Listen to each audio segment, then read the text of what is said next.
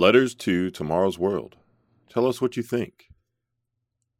Informative, eye opening, enlightening, and detailed message that outlines original Christianity and the attempts made in proclaiming the true Christianity. God bless your ministry. I'm inspired by your articles and have made the change in attending the Living Church of God. That's from VW, St. Andrew, Jamaica. No doubt, and this is very true, that God's Sabbath is Saturday. All who accept this will be blessed. I'm thankful for which day is the Christian Sabbath. It cleared all my doubts on this issue. God clearly said that Sabbath should be remembered. May God bless all your team. That's from IJ.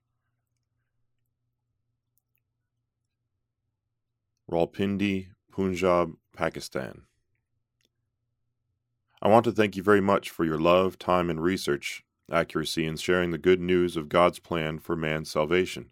God bless you all for persevering through the years, running the great race God has set out for you and being there when I need someone.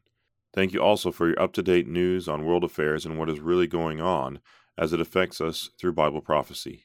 From SD, Kelowna, BC, Canada.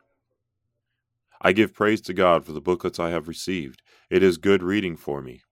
Napoleon once said that all the empires of the world began and ruled with the sword, but one empire started with love and continues to rule with love the empire of our Lord Jesus Christ. Please send me your booklet, The United States and Great Britain in Prophecy. From E.M. Ararat, VIC, Australia. I look forward to receiving your literature. All your booklets in Tomorrow's World magazines have been a great help to me, as prophecy is being fulfilled very rapidly. All that we hear and learn and put into practice is preparing us for our Lord's coming. From PB, Mississauga, Ontario, Canada. Thank you for your booklets. They are so full of the truth and fairly easy to read and learn from. It is very hard to talk to family of what I have learned from you about the Bible, as my mother is 83 years old and has a faith mixed between Roman Catholic and Assemblies of God beliefs. My husband also has quite strong set ideas, and both are quite strong people.